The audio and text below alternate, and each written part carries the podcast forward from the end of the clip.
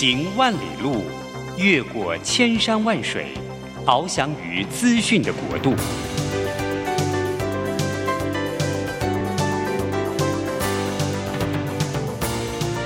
以全方位的视野，飞向更高更远的目标。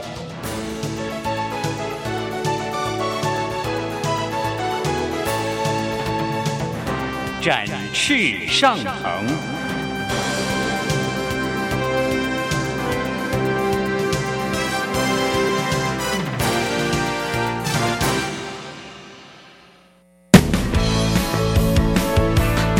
这充满挑战的商业环境中，唯有洞察人性需求，才能掌握市场趋势和议题。品牌行销，消费生活。让王福凯和您一起侃侃而谈。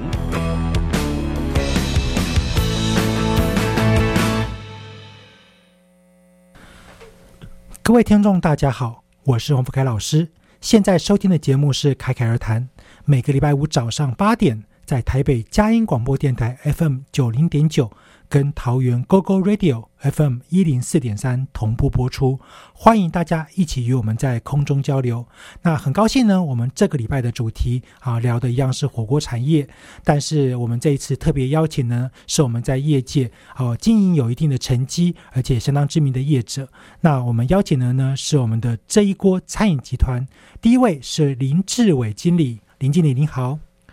哎，各位听众大家好，两位主持人好。那第二位呢，是我们的品牌部资深专员简婷佳，简专员你好，Hello，大家好，我是佳佳。好，那第三位呢，就是我们熟悉的朋友，好，我们的媒体从业人员，也是我们的主持人之一，我们的曾于心，于心跟大家打个招呼。大家好，我是于心。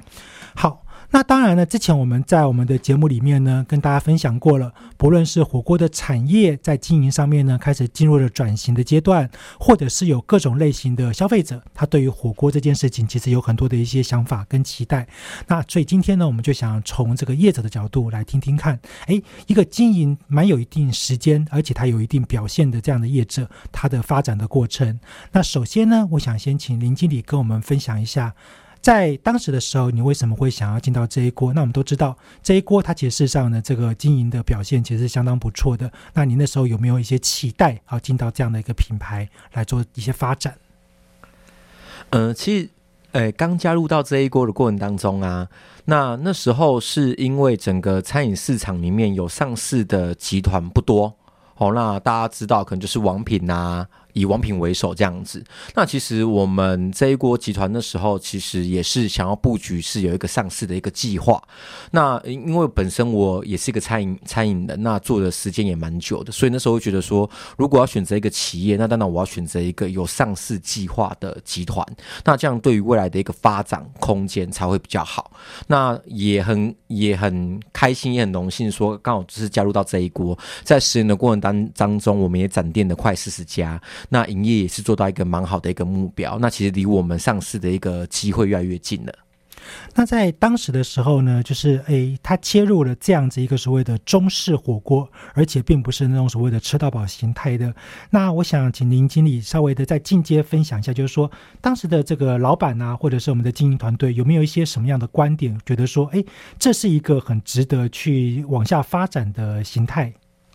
嗯，其实因为我们一开始的目标如果锁定是上市的话，其实我们就在餐饮这一块，我们观望的是如何能做到快速连锁。那其实大家都会知道说，在台湾能做到快速连锁的过程当中，一无非就是火锅跟烧肉。那火锅又加上是属于台湾人的最爱之一的一个餐饮类别。那我们当初锁定在这个麻辣火锅的市场里面，主要也是诶，在十来年前我们也是观望的鼎王。其实它本身的一个绩效，哦，一家店基本上可以。做一千五到三千万的一个空间，我们觉得，哎，这样的一个表现度，那加上我们的一个经营团队，我们相信我们应该有能力可以塑造出这样的一个哎餐饮品牌，然后希望能哎把它经营的不错这样子。好，那当然这时候呢，就想要来请教一下我们的简专员了。那当时的时候，这个您加入的时间好像听说是比较短的，那为什么你会想要加入这一个很知名的品牌？那甚至就说，哎，有这么多的火锅。都可以做选择的时候，为什么你会特别想选这一锅作为你的一个从业的发展？啊，因为其实我本身就是一个很爱吃锅的人，然后我对于餐饮这件事情也有很大的热情，因为我觉得选自己喜欢的餐厅，然后把这个餐厅发扬光大，是我一直很想做的事情。那当然，在竞品的火锅的品牌当中，我喜欢这一锅是来自于。不论是它的食材，或是它特殊的摆盘，是非常有新意的。那我就当时还没进入这个产业的时候，我就觉得这一个团队应该是非常富有创意，而且非常有呃，相较于一般产业比较是破格性的一种创新的想法。那我很想要自己加入这个团队，然后跟着他们一起努力。所以当时在就职的时候，我是以这样的出发点去面试的。好。那这时候呢，当然，就我们大概已经知道，就是说这一锅它的切入点包含了它可能预期要往更高阶的这个上市柜的方向走。那这时候呢，我想要从这个林经理这边想要再进一步的了解一下，就是说，哎，那现在大概有多少的家数？那有多少的这样子的一个同仁？例如说，哎，有没有哪些县市啊？你们发展的还不错？大概这样子一个状况。呃，其实基本上我们集团北到南都有店，那其实店家数 total 加起来快四十家。那其实明年我们要开的店家数基本上也还蛮多的。那其实，哎，我们最南的话是到高雄，那北的话台北其实也都开蛮多家的，所以其实都有分布在每个不同的县市里面。那目前台湾东区还没有导入这样子。好，那这个我们的于心想必也是这个很专业的啊，各种的火锅美食都有去尝遍。那想从您的观点来了解一下，就是说，哎，你过去有没有去吃过这一锅？虽然说我好像曾经看过你吃过，哦，哎，那你自己对这一锅的印象是什么？我自己嘛，因为其实现在火锅就是台湾的火锅发展已经真的是算是非常的蓬勃发展，从小。呃，比较个人的小锅，然后到就是可能大家团聚的这种大锅的形态都有。那除了可能日常填饱肚子，大家有可能去呃比较呃可能百元，现在现在百元应该有点难找了，或者是百元上下的小火锅之外，其实大家聚餐的时候会选择的餐饮形态，会选择火锅。现在其实大家除了看重它呃东西好不好吃，然后它的创新或者是可以拍照打卡的一些亮点，对大家来说应该也还算是非常重。要的那这一锅，我印象当中就是像呃，除了过去的采访经验，就是他们真的是在这个行销方面是非常的创新，然后常常会有一些新的 idea，或者是常常会有一些不一样的产品啊、摆盘啊，像是千张豆腐纸，可以在上面写个东西、画画，然后再把这个自己写的东西愿望吃下肚，就这些东西都是让我觉得非常新奇的，也觉得这个应该是可以吸引到蛮多族群来一起参与的。那这样听下来，感觉起来就是我们的这一锅发展的好像还不错啊，发展的还算顺利。可是呢，我相信不论是之前因为碰到了疫情的状况，或者是说，哎，像在前几年，其实甚至还有一些所谓的一个食安危机哦。那在近期呢，其实，在我们的节目当中也曾经分享过，哎，有一些这个火锅业者，他可能在考量成本或者是人力上面，他碰到一些瓶颈。那我们想请林经理分享一下。在包含了疫情或者是这一些这个所谓的火锅业都会碰到的危机当中，有没有你们遇到过比较重大的？那当时你们是怎么样的来做一些阴影跟处理？嗯，其实，在疫情这这一波，其实餐饮业应该受损非常的严重。那其实那时候我们受损的一个情况之下。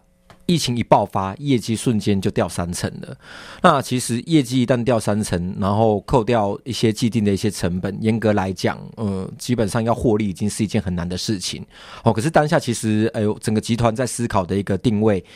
呃，着重点不是在于说这时候生意还能做多少，而是关键在于说伙伴。的一个生计状况，因为毕竟我们那时候的一个状况有七百多个员工，如何让七百多个员工他的生计在这个疫情期间如何能得以呃延续下去，是我们考量的最重要的一个点啊。所以那时候我们内部集团也在讨论的过程当中，是想办法透过这样的一个行销来达来达到既定的营收，好，尽量以。不亏那么多，薪水发了出来为主，所以那时候其实我们也做了一个，诶，全品项五折优惠。那大大家也都知道，是以一般的餐饮业来讲，其实食材成本，呃，用料比较实在，基本上都已经会高高达到快三三成五左右。你直接打五折，基本上是没有什么获利空间。那我们还是希望有既定的营收，让伙伴的货，诶，让伙伴的薪水一样可以照常的发出来。那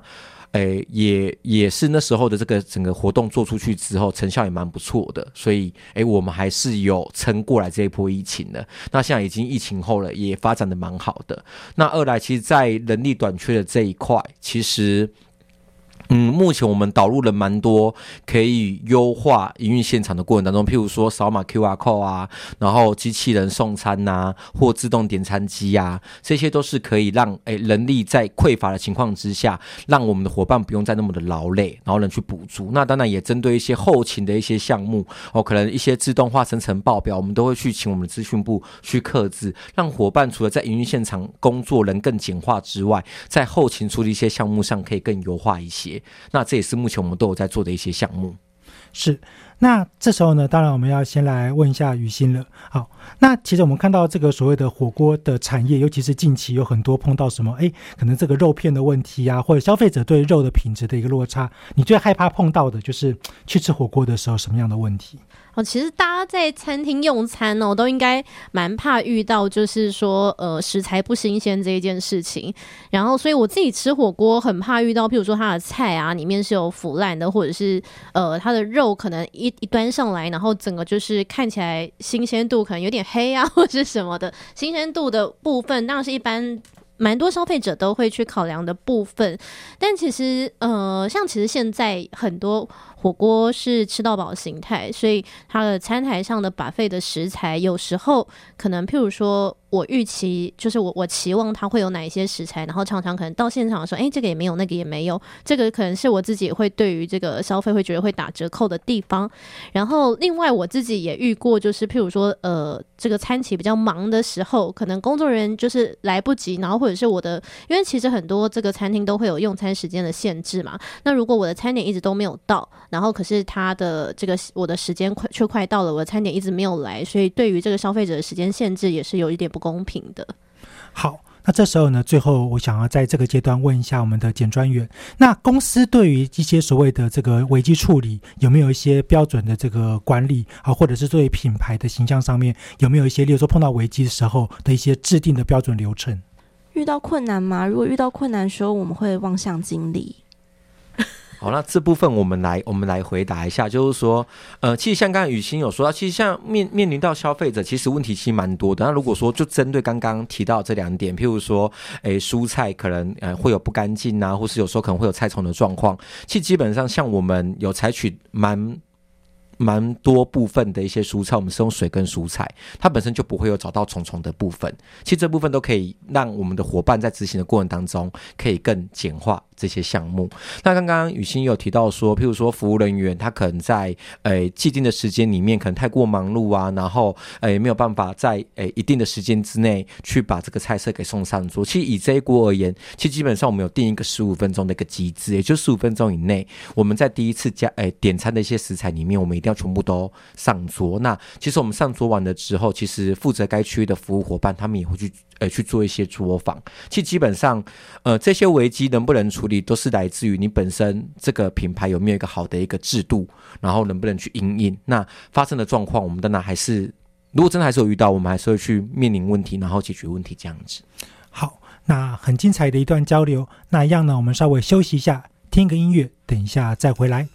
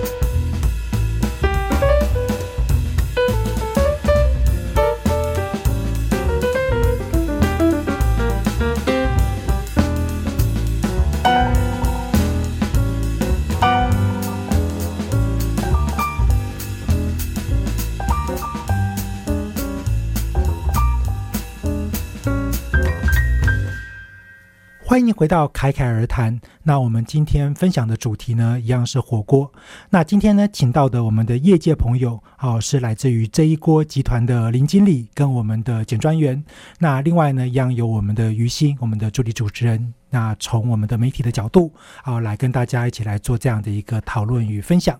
那当然，在接下来呢，我就比较好奇的部分了。那其实事实上呢，火锅产业虽然说在冬天，就是我们节目在播出的时候呢，已经到了冬天，天气越来越冷，但是也看到很多的品牌，或者是刚刚提到的，哎，有一些酸菜鱼这样的产品也都出现在市场上面。那想，请林经理稍微的分享一下，你怎么看待火锅这个产业未来的发展的方向，甚至是有没有一些可能比较大的挑战？其实，如果以外在环境来看的话，因为现在其实呃整个环境的那个温度越来越高，其实火锅严格来讲，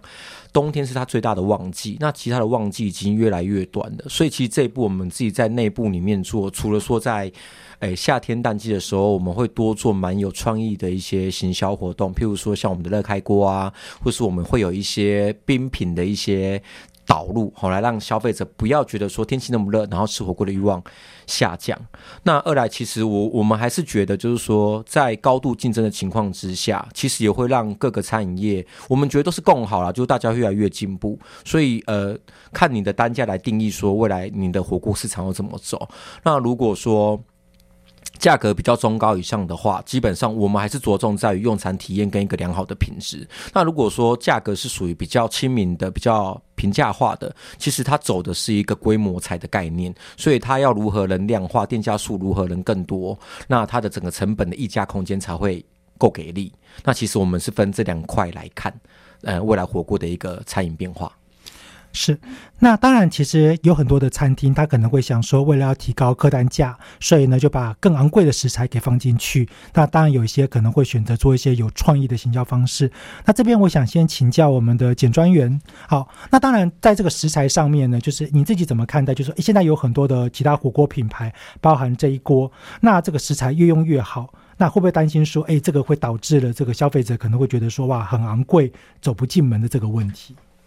有，其实我们除了在食材的导入上面，我们会用比较优惠的价格让消费者认识，比如说产销履历这一块，然后以及就是在门店的服务跟体验上面，其实我们也做了蛮多用心的，比如说在我们的冰餐点的冰沙的招待，就是可以帮客人解腻，然后以及后续的甜点，这其实都是我们希望让消费者能够感受到价有所值这件事情。这时候呢，那当然就一定要来请教于心了。那在这个餐饮的这个相关的领域里面，啊，我相信不论是从过去你的媒体经验，或者是从消费者的经验，那对火锅产业的变化，可不可以请您稍微分享一下？就是说你怎么看待这个台湾越来越竞争的这样的一个市场？我觉得就是不外乎还是创意吧。就是当然，像刚刚大家都一直在强调品质，可是现在已经变成说品质已经是一个嗯你必备的因素了。餐饮业品质不好，或者是你的口味要好吃，这已经是必备的，因为没有这一项，根本可能是开没多久就撑不下去。然后再要怎么吸引消费者？我看就是真的是越来越多产业者是毛起来，就是可能各种创意的活动或者是行销模式。那其实，在这一锅本身，他们一直以来好像。我自己观察到，都有在做这一块的，就是各种的奇特的行销。从一开始很早期，我记得印象很深刻的就是他们有做一个那个温度。好像每升几度还是降几度就打几折，这个这个当时就觉得哎，好有创意，怎么会有人想到这个？因为可能就是大家都还在很疯那个对字啊、换数字的时候，他们有时候就会出其不意来一招这个，然后再加上很多食材上的玩法跟创新，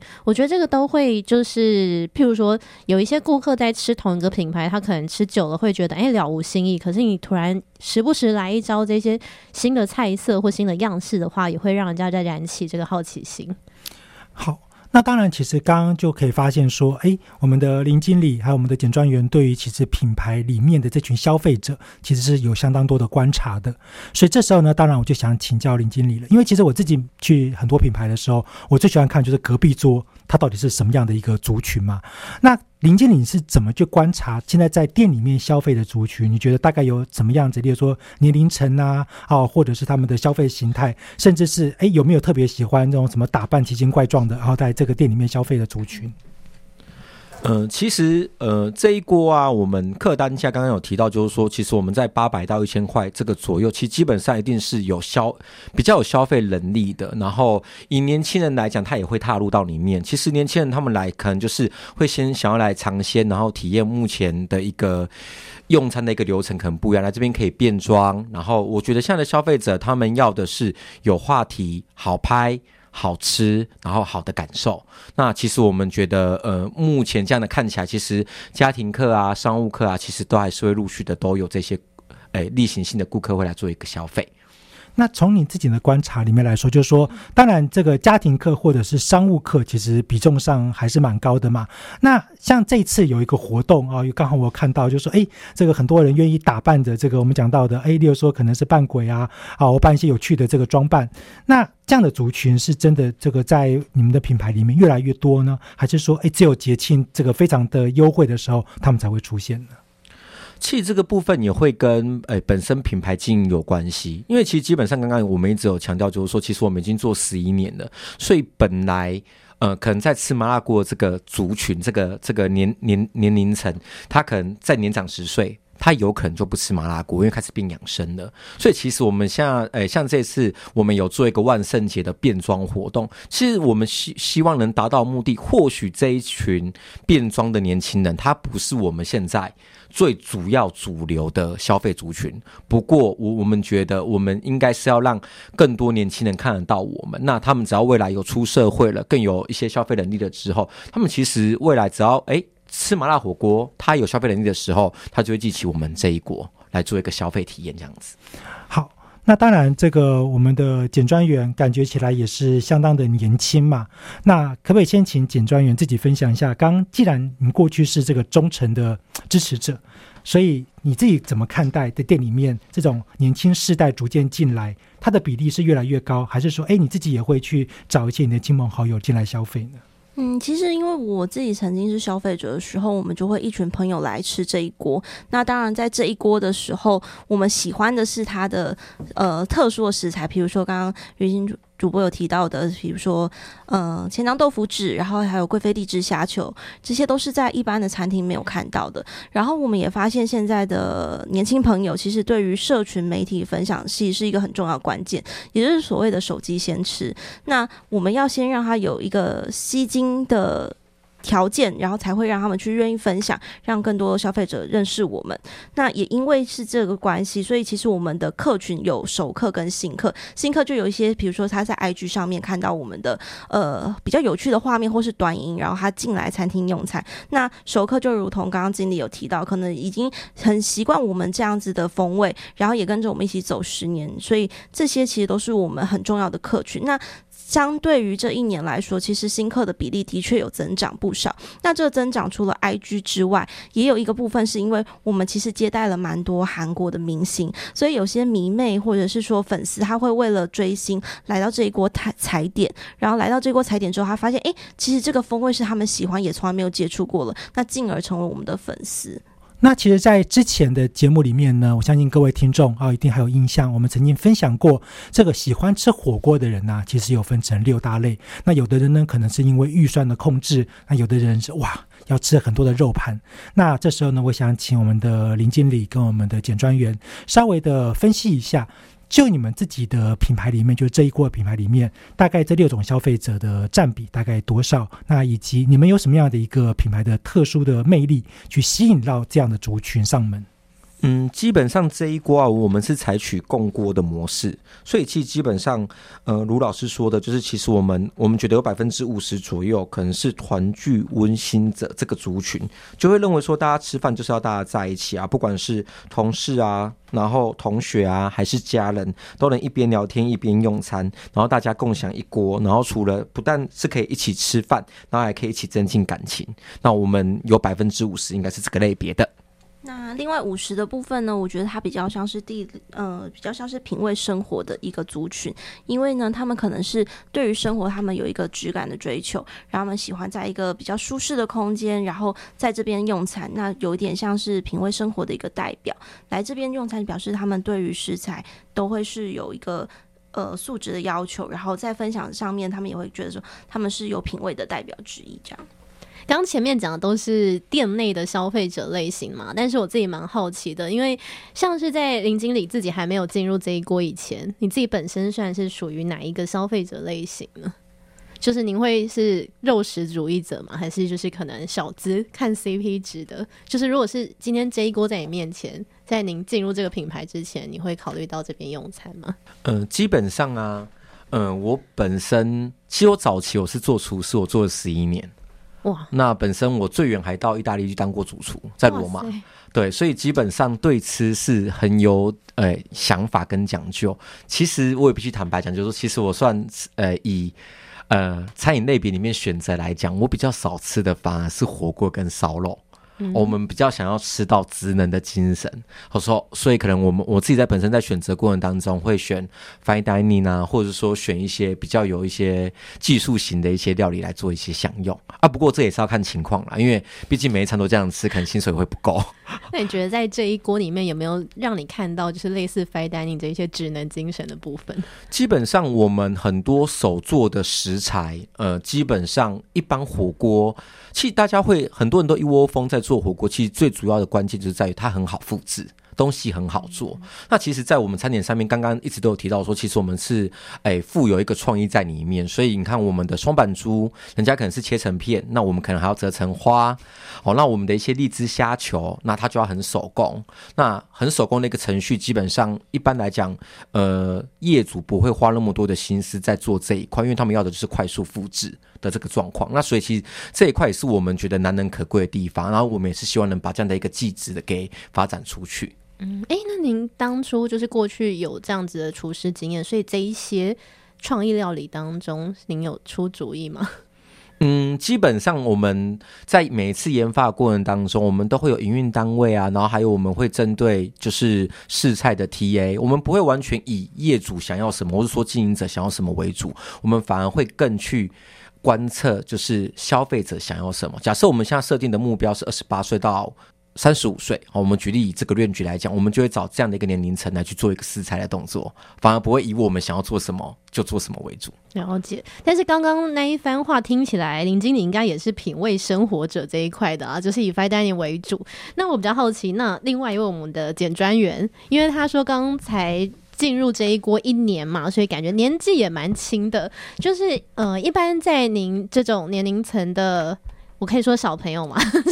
可以，我很开心。对，感觉比我年轻很多。那您自己本身呢？您自己在用餐选择这些餐厅的时候，会算是哪一种消费者？其实我觉得刚出社会的时候，我一定就是那个预算的控制者，就是以 CP 值为主，因为毕竟能够挥霍的金额没有到很多，所以对于每一餐，其实我们会蛮。注重它的 CP 值，这个东西好不好吃倒是其次，反而是吃不吃得饱。但是随着时间久了之后，包含我自己就职了一段时间，我觉得我自己应该算是一个计划的享受者，就是我会想要在特殊的节庆的时候去一些特别的餐厅，或是说有一些跟家人相聚的机会，我们会去把我们想要的餐厅就找出来，然后有计划的去用餐。既然结合了这个 CP 值跟要计划的用餐这么预算的控制，所以会针对特别的节庆，譬如说有些行销活动的优惠啊什么去选择吗？没有错，所以嗯，我们比如说在比较大的年节或者是圣诞节这种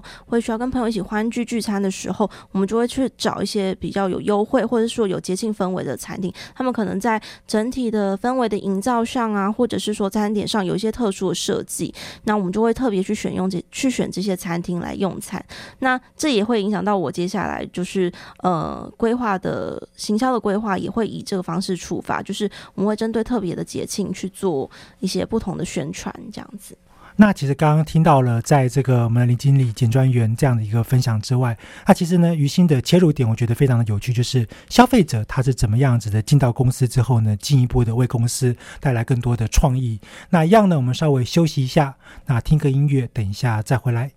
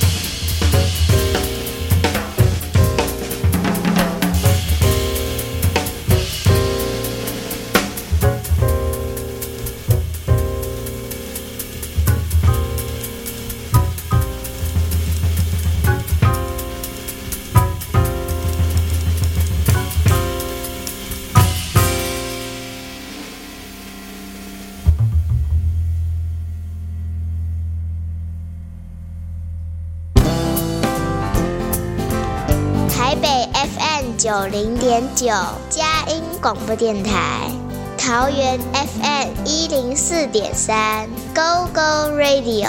宜兰 FM 九零点三，Love Radio。这里是佳音 Love 联播网，精彩节目，欢迎继续收听。欢迎回到侃侃而谈。那我们今天聊的主题呢是火锅这个产业。那今天呢，一样请到了我们这一锅啊，我们两位的同仁，一位呢是我们的林经理，一位是我们的简专员，另外一位呢是我们的助理主持人及媒体从业的好朋友于心。好，那接下来呢，我们就从于心的角度呢，想来了解一下，那在这一锅还有哪一些在品牌经营上呢，有一些不同的地方。因为刚刚前面呃前面两段这样子一直聊下来，就是有听到很多，其实这一锅的定位是在中高价位，客单价大概是八百到一千左右嘛。但是其实又看到里面是非常多的创意在里头的，所以就是蛮好奇的，就是呃一般这一些创意，然后这一些比较新奇的食材啊，或者是活动，通常会觉得是吸引年轻人，可是它的价位又定在中高价位，要求品质，所以会比较好奇的是，想问一下林经理，是您认为？消费者是怎么看待这个品牌的？嗯，其实啊，我我觉得有时候往往这个部分都会有个误区，就是会觉得打卡、拍照或是社群经营都只有否年轻人。其实现代人已经都变成是，你有没有发现到有时候阿公阿妈哎，他们也会拍照。哦，然后中高年龄也都会拍照，所以我会觉得说，其实这个部分，呃，我们在经营的过程当中，我们可能会觉得说，其实这是个趋势的，那我们就是跟着趋势走。我们如何营造出让消费者，如同刚刚我们所说，就是好拍、好玩、好吃、好感受？我觉得这四点还是我们一直很坚持的一块。所以也是一样，靠这些有趣新奇的部分来吸引会打卡的阿公阿妈。是吗？呃，其实基本上我们的目标是如何能让就是不同的年龄层，他们都能去做到一些拍摄。那其实对我们来讲，能被转发、能被曝光，对我对我们来讲，只是一个最好的一个再行销的一个动作了。那其实中高年龄层或者说年纪比较大，其实基本上他们还是着重品质。那如同刚刚雨欣有讲，就是说其实品质对向消费者而言都是基础的了。那其实我们要增加额外的附加价才是关键词。了解，那我这边也可不可以问一下老师？就是蛮好奇，因为我看老师平常也蛮喜欢拍照打卡的。然后，但是老师就是不外乎大家呃认识老师人都知道，他就是一位就是着重在肉食主义的消费者嘛。然后对老师来说，看到这一锅这样的品牌，您是怎么看待？您觉得它就是一个怎么样的火锅品牌？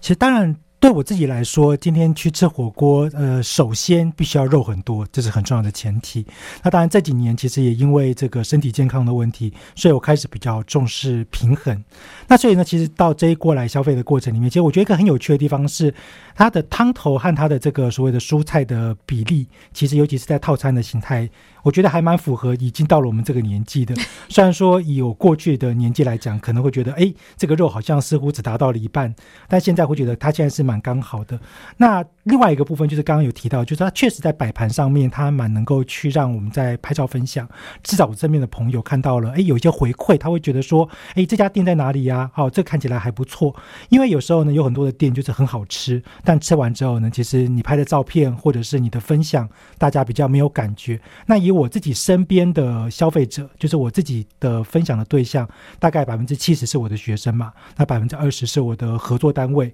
那只剩百分之十可能是这个路人甲。所以其实我是蛮能够去理解，就是说他们为什么会有这样的需求。毕竟可能他们还是喜欢这种很漂亮的店啊，很好吃的餐厅，而且最好是两者兼具。嗯，老师的朋友里面刚刚。可能还有一个族群，就是也是跟老师一样，是可能教授级的或专家学者啊，品牌行销专家这一类的吗。好，那其实呢，呃，比较多的还是这个我们讲到的学生或者是合作单位。那因为其实一般的老师彼此之间在工作上的交集是比较少的，所以我们比较少碰到，例如说像是老师或者是顾问。但其实如果说像是这样子的族群的话，说不定他们也会对这样类型的餐饮是会感兴趣的。所以老师们就是也是需要一些新奇有趣的餐饮体验嘛。当然，其实有些老师当然对他的生活的品味来说也是很重视。毕竟大学老师在过去的收入其实是还可以的，那只是说这些年也开始有一些职位的职场的变化，所以或许他可能也会希望说，哎，除了在工作之外呢，有一些是去找到一些可能不错的业者，但有一些他可能就是哎自己口袋其实还算可以的时候，他会想要去多做一些这个比较好的餐饮的享受。那这个我觉得是一个在产业当中的变化，就是有一定的职业别，例如像老师。他可能有他的经济的实力，但是可能环境不像以前这么好了。那所以他过去可能，例如说，哎，我会去吃大餐。现在可能他会去吃一些比较精致，但是可能也对于他自己来讲比较符合生活条件、生活品味的餐点。好，跟呃要更正一下刚刚的说法，我可能把老师都想的太严肃了。其实老师的生活也是就是多彩多姿，然后追求这些新奇的。那另外就是接下来想请教一下，我们来请教一下简专员好了，因为呃现在呢品牌行销刚刚有提到，就是会搭社群行销，可能不外乎会呃跟网红相关这一块，但是现在就是呃很多就是。一直以来，最近蛮多这种网红可能翻车，或者是他出现什么事迹被爆料的这种形象。那这种状况，我们会不会担心，就是用网红行销这一块会带来一些不是全部都是正面的影响？嗯，因为我们目前其实找网红合作，或是说我们在做一些业务接洽的时候，事先看说这个网红他对于吃或者是在文章拍摄的本身有没有符合我们的期待。那其实因为我们就是跟餐厅的实际的结合，比较没有办法，比较不会像一般的大品牌做，比如说，呃，我们今天是代言，呃，家用品，可是结果他可能有一些。情感上的瑕疵这样的状况发生，所以其实我们就是找呃会写会拍，然后懂得分享的这样子这类型的网红，然后跟分享我们的食材，就比较少会遇到这样的状况。嗯，但除了网红行销之外，就是发现你们好像也蛮常运用节庆行销的，像呃这。前一阵子这个万圣节，大家就是真的讨论度还蛮高的，蛮多人打卡的，扮成鬼啊什么的。那未来呢，也会针对像是节庆，还是会有一些新的方向来做行销。其实万圣节这一块有点是出乎我们意料之外，因为其实大家对于万圣节的想法都是在西方，或是说。比较是呃牛排啊餐厅这种就是比较西式的餐厅，所以当时我们在提案的时候，大家在讲说，哎，我们这一锅也想办万圣节的时候，其实是被打枪的，因为他们说为什么东方人会过过万圣节？那万圣节的元素在哪里？所以我就一直强调说，我觉得东方的《聊斋志异》这件这本书跟这个概念，它是一个很好去运用，也是之前很多话题议题电影都有在操作的，所以我们这次就是用万圣《聊斋》。主题《聊聊斋鬼魅之夜》这个主题去发想，那接下来其实经过今年今年这样子的活动，我发现我们发现其实年轻人是非常敢装扮的，而且玩的很疯，比我们想象中的还要疯狂的在装扮这件事情上。那明年度这个主题也会持续的沿用吧，经理。呃，是的，其实这个活动的过程当中。呃，我们更发现，其实不止客人玩得很开心，其实连我们同仁也玩得很开心。因为其实坦白来讲，像这种大节日啊，那伙伴在门店服务的过程，其实都是很辛苦的。不管是母亲节啊、父亲节啊，然后过年啊，这时候其实我们都没有休息。反而是我们生意最忙的时候。那今年刚好我们皮验提了这样一个案子，其实我们也很希望，嗯，伙伴可以很 enjoy 在这个氛围里面，让他们也可以跟客人、跟消费者一起过这个万圣节。那，哎，果不其然，这一次其实玩到最后，比客人还要疯的是我们的店长们，然后跟我们的伙伴们，他们玩的更疯、更开心。那这也是我觉得带来一一个不错的一个回响，因为毕竟，呃，所有的行销活动，门店要人支持，它才有办法被推展。那不然这个。支持的这个意愿度如果很低，其实东西效果也不会好。嗯，那我想结合刚刚前面的那一题，就是前面有提到，其实很多老师们也会，就是不同我们可能想象中不同的族群，也会对这种有趣的行销是会有兴趣的。那不晓这一次就是门店里来消费参加万圣节的活动，有没有发现除了年轻人以外的不同族群？有，其实我们有蛮多家庭课，他们是整个家庭来扮装的，包含七十岁的阿妈，他们那时候都装扮成一个 非常对，真的是真的，就是有点像是呃西洋电影情节里面会出现的一些角色，他们是很热衷的扮。然后虽然当他们拍照的时候会有点小腼腆，可是他们其实是一家人都玩的很开心。那老至七十岁的阿妈，那我们小至。几个月大的 baby，他都会做成，比如说 Superman 啊，或者是说无脸怪啊，他们其实也是一家人都玩得很开心，那也可以为这些家庭创造一个不同的回忆。那刚刚的分享呢，一样是相当的精彩。那我们也听到了，透过了节庆的方式呢，来对所谓的消费者沟通。那所以一样呢，等一下我们在最后呢，我们再做一个我们不同观点的一个总结。那一样，我们稍微休息一下，听个音乐，等一下再回来。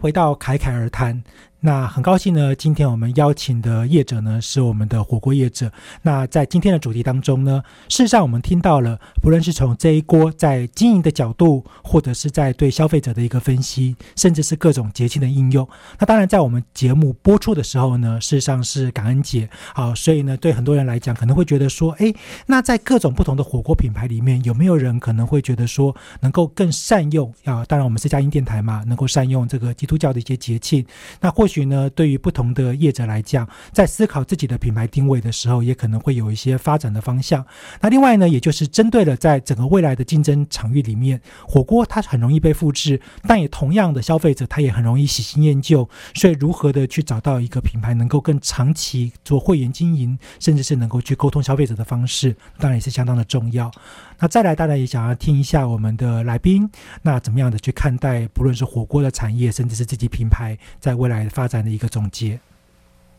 好，其实呢，因为过去在跑消费新闻的时候，对这一锅的印象很深刻，是因为他们每每都会有一些呃特殊的行销活动，像是每年过年，就是呃在找过年相关的比较特殊的餐饮的时候，一定会去他们的那个千张豆腐纸那边写个春联。然后过去我印象中就是特殊的行销活动，然后出其不意。可是呃，到直到最近真的有到店内去用餐之后，才发现，哎，其实就是除了刚刚他们有提到了。就是对这个食材的品质非常要求，然后其实我体验到一件事情，就是像刚刚他们有一直提到说，对这个伙伴生计是非常照顾的。然后我也同时感受到，就是大家的这个员工，大家的热情，就是非常投入在这个工作里面。所以其实对于这个消费者来说，我觉得这也是一个不同的餐饮体验，就是有这个把这个欢愉的气氛给带进来。然后呃，刚刚就是也就是从这个简专员那边啊，也提到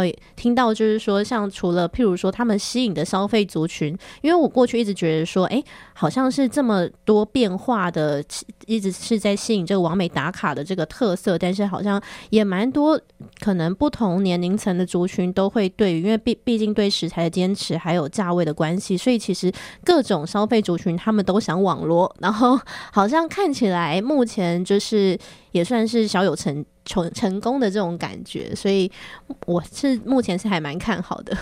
那其实，在经营的过程当中，其实最感谢的还是就是第一个是我们的伙伴，因为我觉得真的以我们做餐饮业而言，嗯，餐饮业真的是一份很辛苦、很辛苦、很辛苦的工作。然后在现在很缺工的情况之下，其实他们还愿意投入在这个餐饮服务业里面，其实我觉得是一件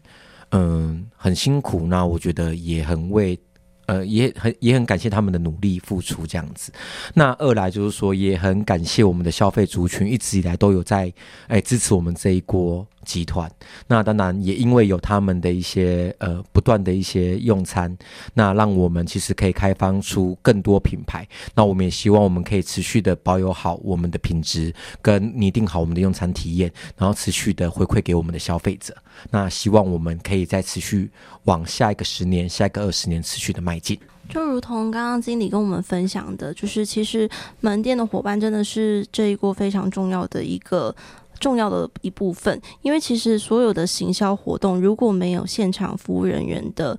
嗯协助指引，或者是说去执行的话，这些其实都是一个空谈。所以说，嗯，我们每次在想计划的时候，也会把服务人员呃要如何执行这一块拿进来。那这次透过这次的呃分享，那其实我也想要谢谢我们所有的锅粉，就是一直在线上跟我们互动的粉丝朋友们，因为有你们的分享，所以我们的社群以及我们的网络声量有逐渐的增长，然后也让我们有更多被看见的机会。所以希望接下来你可以再继续来留言，然后跟我们分享互动，这样谢谢。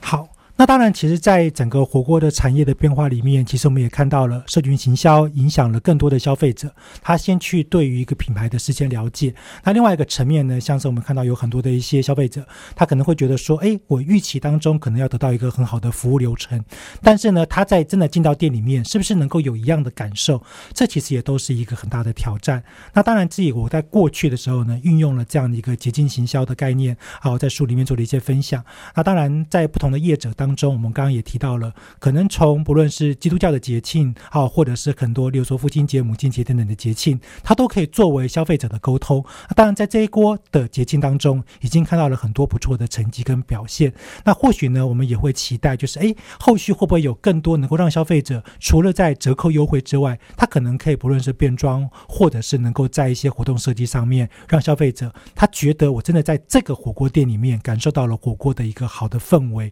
用餐的体。体验，同时它也能够去带来对于消费者下次回来的一个美好的期待。那当然，其实上面对了整体性的一个经济的改变，那可能 M 型化的社会也会让这个有经济能力的人，他也会有更多的一些他的考量，他愿意到更好的一些食材提供的地方去用餐。那至于火锅是不是他唯一选择的餐饮类型呢？可能不一定，但至少它会是一个很重要的选择。那当然，如果我们也希望说，在未来的整体环境里面，诶，有些消费者他觉得说，真的不要吃。这么多，毕竟在所谓的一个环保议题之外，那另外一个呢，就是我们讲到的永续经营。那消费者是不是也能够很清楚的知道，他到了一个地方去用餐，好的食材，好的一些用餐体验，它其实背后都需要人力的付出，需要更多的精神的付出。那很高兴呢，今天啊，我们的节目与大家做这样的一个交流跟分享。那我是王福凯，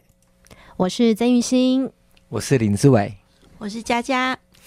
那我们在这里跟大家告一段落，在空中很高兴与大家交流。那我们下集节目下次见。